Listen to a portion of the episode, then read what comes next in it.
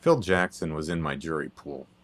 It must have been early 1978, since Summer of Sam was 1977, and I still use that as a benchmark for time. In the late 70s, I was in my long hair, living on couches phase, but I still followed the Knicks in decline from their championship Frazier years.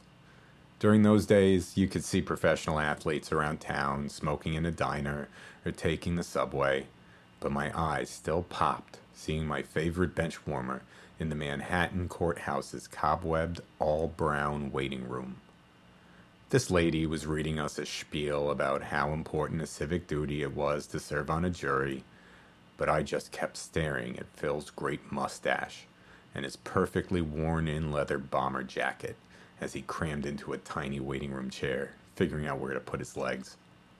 Holy shit, that's number 18, I thought. A judge introduced the case.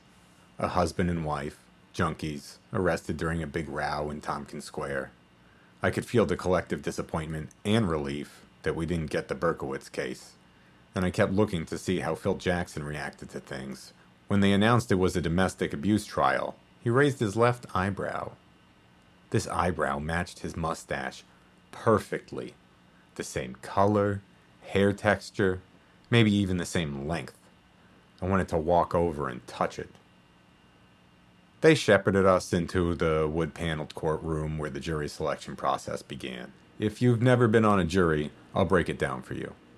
The judge picked 16 people 12 jurors and 4 alternates from the pool to be the jury, and the lawyers interview them. As potential jurors get interviewed, it becomes clear who's biased, who doesn't really speak English, and who's a psychopath. Each lawyer gets to dismiss six candidates, who get replaced with a new random juror from the pool until, voila, the all American jury is assembled.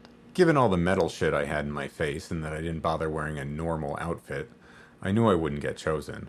I was too similar to the crummy East Village people who were on trial. But would they choose Phil? Every time a new juror was swapped in, I crossed my fingers like a little kid, hoping they'd pick Phil's number. I stared at him from across the room, watching him nap or meditate during the downtime, and contentedly listened to the other jurors being interviewed when someone was at the podium. Using all my strength, I tried willing his selection into being. Philip Douglas Jackson? The judge called. Oh, fuck, yes, I nearly said aloud. I'm sure I smiled huge and looked around the jury pool frantically to make eye contact with another fan. But those were also weird times in New York. Not a lot of trust in strangers or eye contact. I remember to this day, no one visibly shared my excitement that it was Phil's time to shine. Phil twisted his big lanky body out of his tiny chair and joined the 15 squares sitting in the interview area. As he walked by, I inhaled old sweat and patchouli and a tiny bit of motorcycle oil. Nice. Again, he crammed himself into another seat that was much too small for him, smiling knowingly at the judge as he did it. This sort of thing must have happened to Phil Jackson all the time. Mr. Jackson, what is your occupation? asked the DA, jumping right into the interview. He was a man with gelled hair and a thick Queens accent. Maybe that New York boy recognized Phil too and was just fucking with him by asking his job so matter of fact.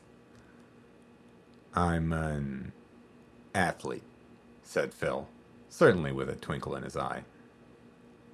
Can you clarify? Amateur? Professional? Player? Coach? I'm a forward on the New York Knicks, said Phil, flatly, not modestly or immodestly, just matter of fact. He smiled. Is there anything in your line of work that would bias you in a trial about physical brutality or violence? Uh, no. As you already heard during the introduction, this case involves a husband and wife that were violent with one another. They're dope fiends, with a number of young children. Has there been anything in your life that you've experienced as a child up to today that would bring you too close emotionally to the case and cloud your judgment. I've never run a drug ring with a significant other, no, but I was riveted. This was better than a movie. It was better than a Knicks game. At least one in the 1977 to 1978 season. Phil cleared his throat. Based on what you've already told me about this case, I'd find it impossible to be unbiased. The courts are punishing two people who have been failed by society. They're making money the only way they likely know how to at this point. And until New York City starts providing better social services to those who you call, quote, unquote, dope fiends, it makes no sense to me to punish them since we haven't provided them with the basics that they need food, housing, rehabilitation, continuing education, job training. So, no, I can't be unbiased. I think New York City is likely just as guilty as the couple on trial, if not more so. I applauded, assuming other people in the pool would as well. No one did. The judge shot me a dirty look. Well, that's a strong opinion. Strongly stated, said the prosecutor. May I have a moment with the judge? The prosecutor, defense attorney, and judge huddled in the side of the room. Phil shot me a sheepish, knowing smile, as though to say, We're both big thinkers, you and I. And my heart absolutely melted. You'll probably hear this a lot in the other stories about Phil Jackson. But I'd never kissed a man before, and yet I would have jumped into bed with him right there on the splintery courthouse table. We've had a brief discussion, and we think it best if you were removed from the jury pool, said the judge. Mr. Jackson, thank you for your time and your candor. Good luck with the upcoming season.